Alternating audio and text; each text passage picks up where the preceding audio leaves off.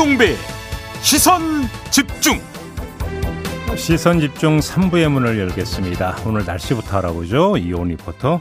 네, 연휴 끝나고 더 추워졌습니다. 서울이 현재 연...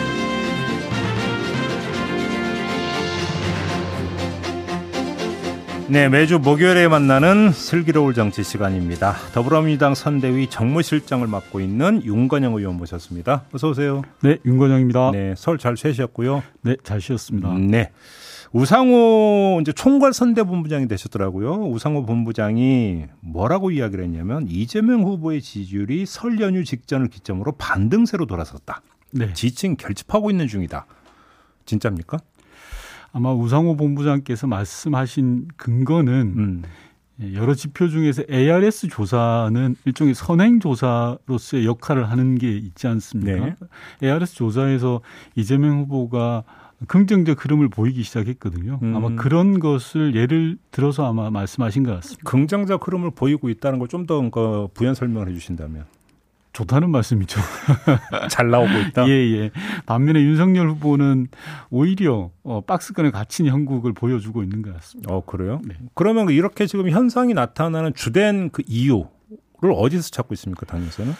어, 뭐, 게- 제가 방송 나와서마다 계속 말씀드리지만, 이제 정치에서 왕도는 없고, 음. 쌓여서 이제 되는 거거든요. 눈사람처럼 쌓여서 때만이 단단한 눈을 만, 눈사람을 만들 수 있는 것처럼, 음.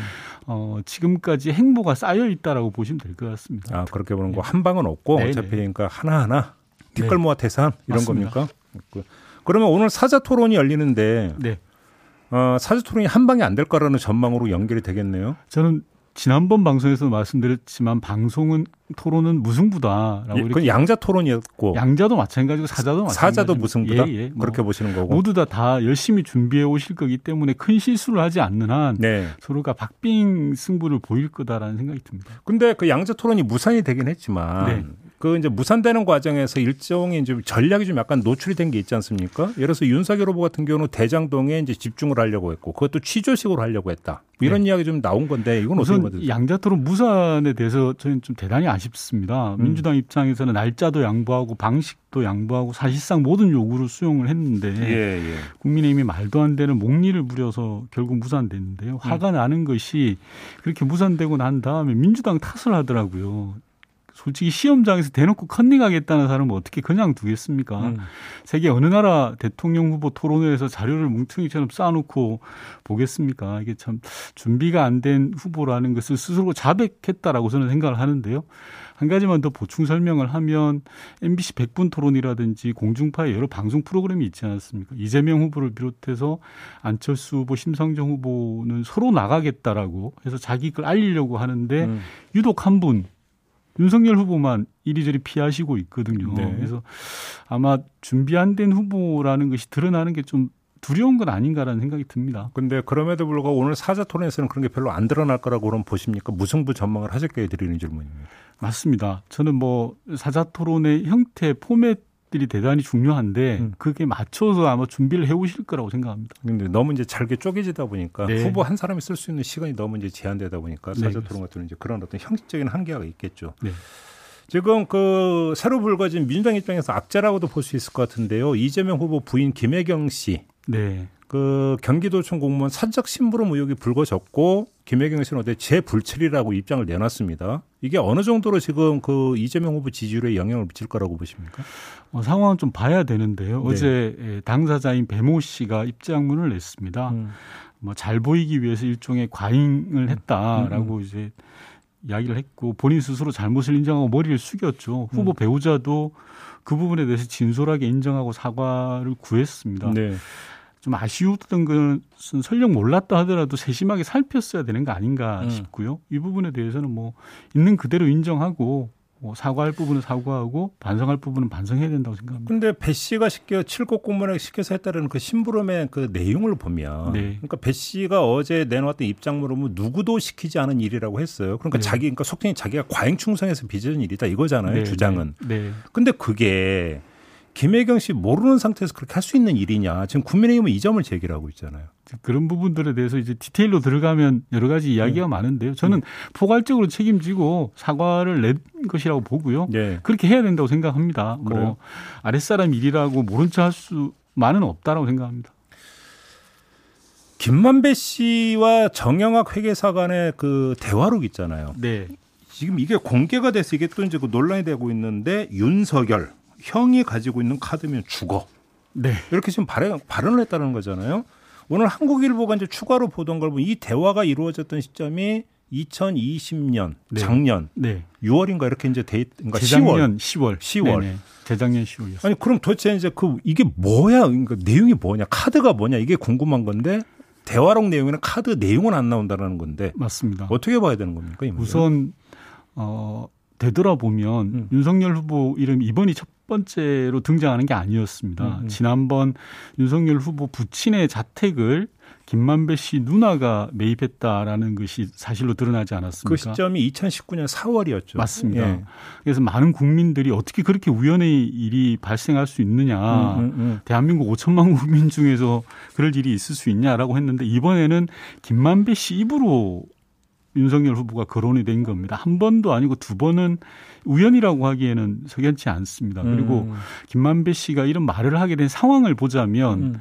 예컨대 수사기관의 강압에 의한 것도 아니고 음흠. 그리고 자기가 위기를 타해, 타개해 보려고 언론 플레이를 한 것도 아닙니다. 자기랑 친한 사람과 아주 자연스러운 대화 과정에서 내가 가지고 있는 카드면 윤석열은 죽어라는 이야기를 했다는 겁니다. 네. 그렇다면 이런 부분에 대해서 윤석열 후보는 피하지 말고 당당하게 진실을 밝혀야 된다고 생각합니다. 음. 김만배 씨와 무슨 관계인지 저축은행 사건 때 어떤 일을 했는지에 대해서 음, 음. 명명백백하게 밝혀야 되는데 계속 지금 회피하고 있습니다. 잘못한 게 없으면 왜 묵묵부답인지 저는 되묻고 싶습니다. 근데 아무튼 그 윤석열 후보는 김만배 씨와의 관계와 관련해서 어떤 말을 했냐면 상가집에서 한 번 본 사이 네, 네. 이렇게만 이야기를 했거든요. 그러면 다른 어떤 그 관계 내지 뭔가가 있었을 가능성이 있다라는 이야기입니까? 당연합니다. 지난번에 그 윤석열 후보 부친의 집을 음. 김만배 씨 누나가 샀을 때 아, 상가집에서 한 번 봤다라고 음. 이야기를 했죠. 근데 이제는 김만배 씨 입에서 직접 나오지 않았습니까? 내가 네. 가지고 있는 카드면 윤석열은 죽는다라는 취지로 이야기를 했다는 것은 우연이 아니지 않습니까? 예. 아, 그렇다면 이에 대한 윤석열 후보의 진실한 고백이 있어야 된다고 저는 생각합니다. 그럼 혹시 그 카드라고 하는 게 그 김만배 씨 누나가 그 윤석열 후보 부친의 연희동 그 주택을 사들인 거 말고 네. 또 다른 건이 있을 수 있다고 보십니까? 저는 여러 가지로 유추가 해석 유추할 수 있다고 생각하는데요. 앞서 예. 말씀드린 것처럼 저축은행 사건에서 어떤 역할을 했는지에 음. 대해서도 밝혀야 된다고 생각하고요. 저축은행과 근데 김만배 씨가 연결이 되나요? 어, 김만배 씨로 이어지죠. 예, 그 예. 부분이. 예. 그리고 전 핵심은 검찰이 철저한 수사를 해야 된다고 생각을 하는데요. 음, 곽상도 전 의원의 50억 클럽이라든지 이 대장동 사건을 통해서 이득을 본 사람, 돈을 받은 사람은 대부분 국민의힘 사람들입니다. 네네. 그러면 어, 검찰은 눈치 보지 말고 검찰총장이었던 윤석열 후보 눈치 보지 말고 음. 단호하고 철저한 수사를 해야지만이 음. 진실을 밝힐 수 있다라고 생각합니다. 그 지금 그 이 이제 연희동 주택이 그 이야기가 됐을 때 이제 따라 나왔던 게 이제 관계 상가집에서 한 번 보게 전부 다라는 어떤 윤석열 후보의 해명이 나오니까 네. 윤석열 후보가 이제 했던 게 론스타 사건은 이제 그 맞습니다. 주택의 그 수사를 했던 검사였고 근데 김만배 씨가 내세우는 자신의 인생의 특종을 론스타로 이제 이야기를 하고 네. 있고 결국은 그 이전부터 그러니까 관계가 있었던 게 아니라는 그런 어떤 의혹 내지 의구심이 제기된 바가 있었거든요.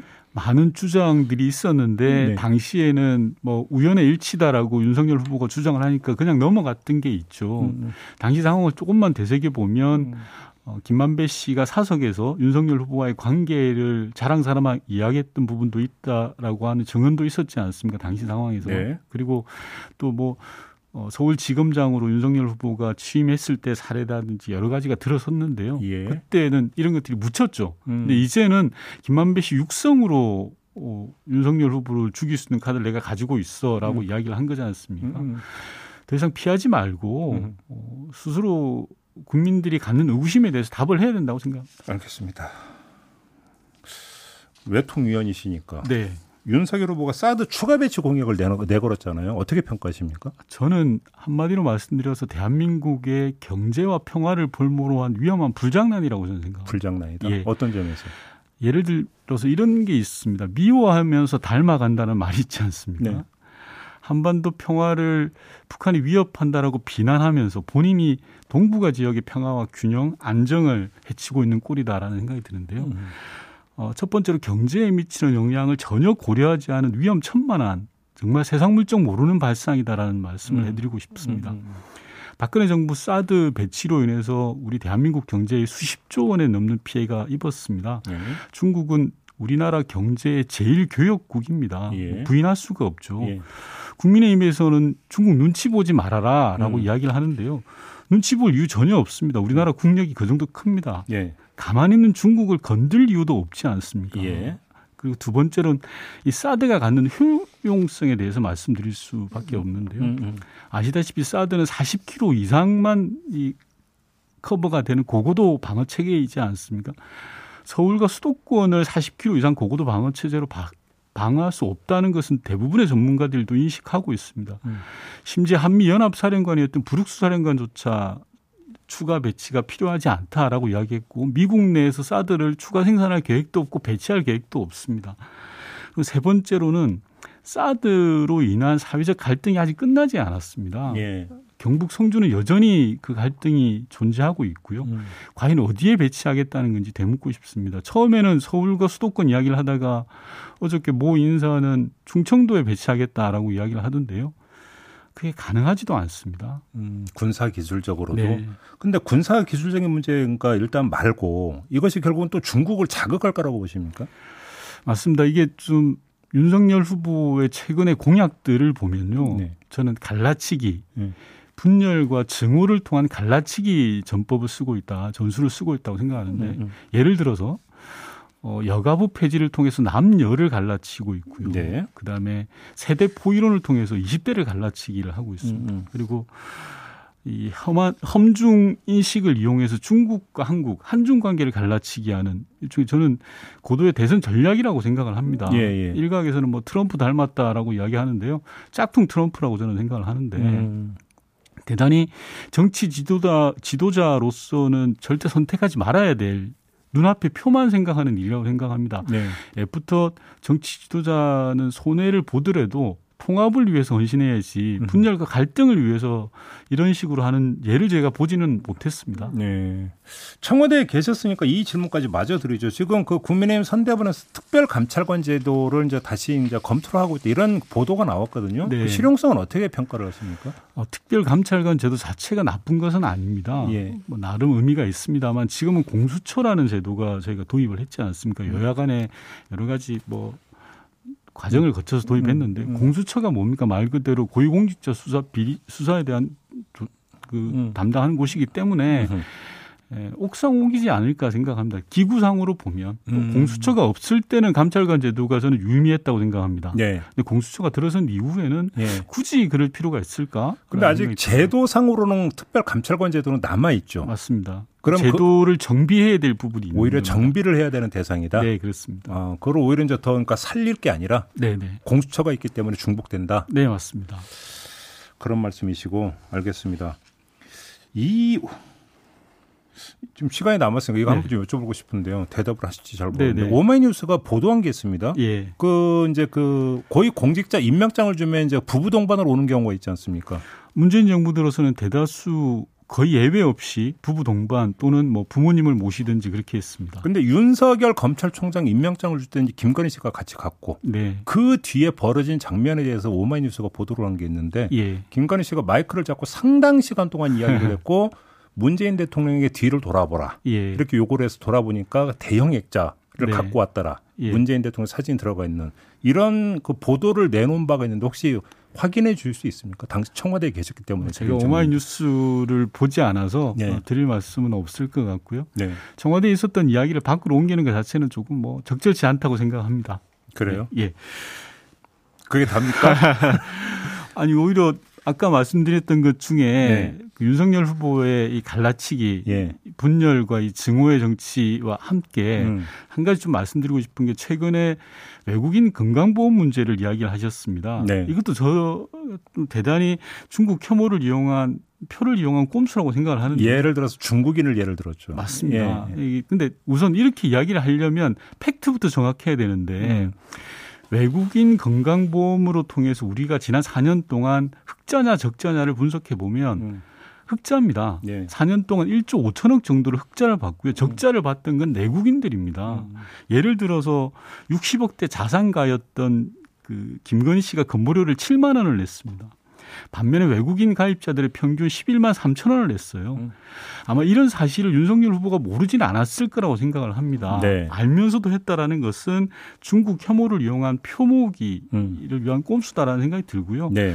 비슷하게 이준석 대표도 태양광 패널 우리 이재명 후보 공약에 대해서 어, 중국 기업들만 득을 본다라는 취지로 음. 이야기를 하셨는데요. 정말 몰라도 너무 모른다라는 생각이 드는데 우리나라 국산 모듈의 시장 점유율이 64%가 우리 어. 기업들입니다. 예. 어, 미국은 7%, 일본은 17% 정도밖에 안 됩니다. 음. 우리나라가 세계적으로 국산화 국산 국내 기업의 점유율이 굉장히 높은 것이거든요. 만약에 이준석 대표 말대로라면 미국이나 일본에서 태양광 패널 사업하자는 것은 모두 친중이다라는 논리밖에 안 되지 않습니까? 그래서 알겠습니다. 이런 팩트 확인도 없이 갈등을 조장하고 갈라치기하고 하는 것은 선동 정치의 다름 아니다라는 말씀을 꼭 드리고 싶고 음. 청년 대표로서 이준석 대표가 할 말은 아니다라는 말씀 드리고 싶습니다. 네, 청와대에 대해서 이제 답변을 안 하셨고요. 네. 마무리하겠습니다. 네. 수고하셨습니다. 네, 더불어민주당의 윤건영 의원과 함께했습니다. 네.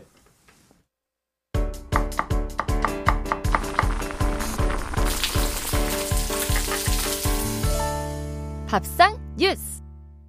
네, 정은정 농촌 사회학자 모셨습니다. 어서 오세요. 네, 안녕하세요. 네, 서울 떡국은 맛있게 드셨습니까? 예, 저희는 떡만둣국, 예, 중부지방이어서요. 예. 자, 오늘 어떤 이야기인가요? 아, 또 설날 지나자마자 이 가격 인상 소식인데요. 음. 예, 빈과 회사들이 아이스크림 가격 인상을 예고했습니다. 원래 아이스크림은 겨울이 그러니까 제철이라고 하던데 그래도- 아, 맛을 아는 사람들은 예, 그래도 뭐, 비수기는 비수기인가 봐요. 그래서 지금부터 올려놔야지 또 이제 여름에 오른 가격, 오른 가격에 적응을 하다 보니까 그냥 아, 그럼 예. 언제부터 얼마나 올린다는 예, 거예요? 빙그레가 3월부터 아이스크림 제품의 가격을 차례대로 올린다라고 밝혔는데요. 음. 대표 아이스크림이 투게더거든요. 그래서 지금 소매점에서 한 5,500원에서 살 수 있는데 6,000원 정도에 이제 구매를 해야 이게 될것 같고요. 그 숟가락으로 퍼먹는 그 아이스크림 네, 말씀하시는 네, 네. 거죠? 네. 그리고 이제 메로나 같은 경우에는 이제 800원에서 거의 1,000원으로 오를 예정이고요. 음, 이렇게 빙그레가 올리니까 당연히 이제 롯데에서도 올렸습니다. 롯데는 이제 월드콘이 대표 브랜드인데 음. 건장 소비자 가격이 그동안 1,500원이었습니다. 그런데 네. 이제 소매는 거의 45% 정도 할인 가격으로 사 먹을 수 있거든요. 네. 그래서 소비자들은 800원에 사 먹었지만 이 이제 정찰제를 도입해서 1,000원으로 이렇게 가격을 정했기 때문에 음. 어 이제 실질적인 가격 인상 효과가 이제 있는 거죠. 그럼 이게 소매상들한테 당연히 영향 미치는 거 아닌가요? 예, 있습니다. 그래서 보통 소비자들은 동네 슈퍼마켓이나 뭐 편의점 혹은 이제 대형마트에서 아이스크림을 구매해서 먹는데요. 네. 그동안 이 그 아이스크림 전문 판매점 아시죠? 할인점.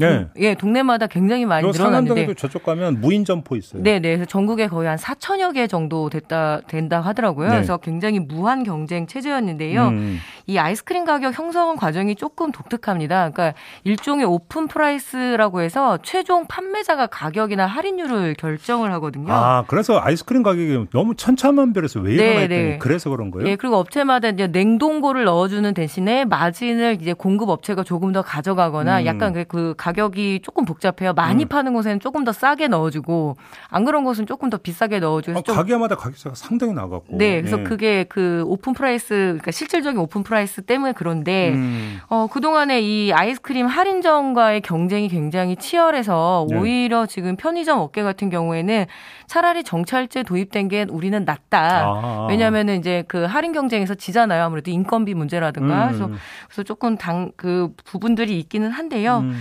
아이고, 근데 이 아이스크림이라는 게 실질적으로 좀 미끼 상품에 가깝습니다. 이거 뭐 업, 소매업들도 이 아이스크림을 팔아서 큰 마진을 남긴다라기보단 아이스크림 사러 왔다가 뭐 콜라도 하나 더 사고 아. 어 이제 이래서 그 미끼 상품으로서 그리고 연쇄 구매 효과의 어떤 그 음. 효과를 가졌었는데 아무래도 가격이 오르다 보면 조금 덜 먹게 돼서 전반적으로는 조금 어려울 것 같다 이런 얘기가 있네요. 아무튼 가격 인상은 또 원가 상승이 그 이유입니까? 뭐 그렇죠. 국내 뭐 원유 가격, 그러니까 우유 가격 상승을 가장 큰 이유로 들었고요. 예. 또 빙과를 만들 때 상당한 에너지가 들잖아요. 얼려야 되고 유통돼야 되고 그래서 이제 석유화학의 상승 문제 그리고 이제 포장을 하는 종이 펄프 상승, 인건비, 물류비 우리가 안 올릴 수가 없었다라고 이렇게 읍소를 하고 있는데요. 네. 하지만 이번 아이스크림 가격 인상이 좀 더 비판을 받는 이유는 그동안 이 시장이 그 독과점 시장을 형성해 왔었고 무엇보다 지난 11월에 공정거래위가 빙, 빙그레하고 롯데 그리고 이제 그 빙가루 제조사 한 여섯 곳에 가격 담합 혐의를 잡아내고 이제 제재 조치를 취하겠다라고 했는데 두어 달 음. 지나서 이렇게 가격을 올리다 보니까 소비자들은 받아들이기가 어려운 거죠. 그러면 그 진짜 이유는 원가 상승이 아니라 독과점에 있다 이런 말씀이신가요? 네, 원가 상승도 분명히 이유는 있습니다. 하지만 그동안에 이 독과점 문제를 해결해 오지 못하고 있었는데요. 음. 예, 소비자들이 슈퍼마켓에 가서 아이스크림을 고를 때 솔직히 이제 빙그레 아니면 롯데 이 두 개 두 회사 것밖에 없거든요. 음. 어, 지난 2020년 3월 당시에 빙그레가 아이스크림 업계 2위였는데 네. 혜태 혜태 아이스크림을 인수를 했습니다. 어.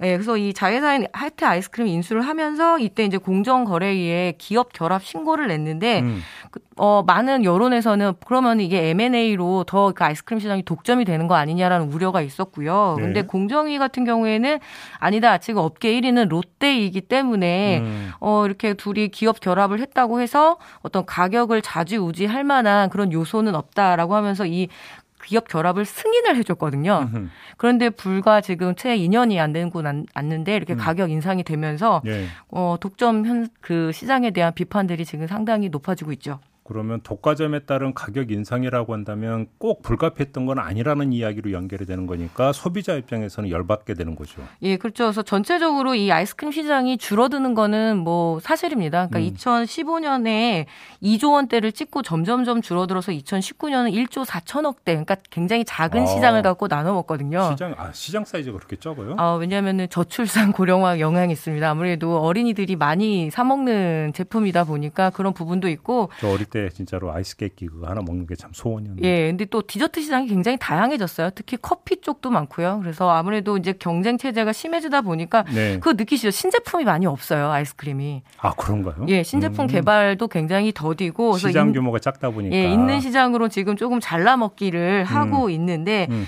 이 소비자 선택권이라는 것이 사실상 전혀 보장되지 않는 거죠. 자동차도 네. 뭐 휴대폰도 가전제품도 여기에다가 아이스크림까지 음. 이제는 어떻게 해요? 또 사 먹을 수 있는 게 빙그레 아니면 롯데 해서 이런 독과점 시장에 대한 비판들이 점점 높아지고 있고요. 음흠. 역사적으로 조금 거슬러 올라가면 이미 1976년에 음. 빙그레부터 해태까지 독과점 시장이다라고 이렇게 정부에서 지정을 할 정도로 어. 어, 이렇게 관리를 한다고는 했는데 이미 45년이 지나도록 아직까지 이 시장에서 탈출을 하지 못한 거죠. 옛날 생각나네 아저씨가 이 통 메고 다니면서 아이스 케이크 팔던 네. 집에 있는 망치 하나 갖고 가서 아이스 케이크 하나 먹었다가 비 네. 오는 날 먼지 나도록 맞았더라고. 그게 왜 저도 왜 기억이 날까요? 아이스케이크 통 그 왜 김 막 올라오는 네. 그 고무 뚜껑 여는 거죠? 그거 하나 네. 먹는 게 정말로 그렇게 소원이었는데 네. 아, 시장이 이렇게 작다는 얘기 좀 의외네요. 점점점 어린이들이 줄어들기도 하니까요. 아, 네. 그렇군요. 알겠습니다. 아무튼 독과점에 따른 가격 인상 소지가 크다. 네, 이런 아이스크림은 지적이셨네요. 달고 독점의 맛은 씁니다. 알겠습니다. 마무리하죠. 정은정 농촌사회학자와 함께했습니다. 고맙습니다. 네, 감사합니다. 네, 설 연휴가 끝났습니다. 이제 일상으로 돌아가야 되는 시점인데요. 힘차게 출발하시기 바라고요. 김종배의 시선 집중 본방은 이렇게 마무리하겠습니다. 저는 유튜브에서 청기 누설로 이어갑니다. 고맙습니다.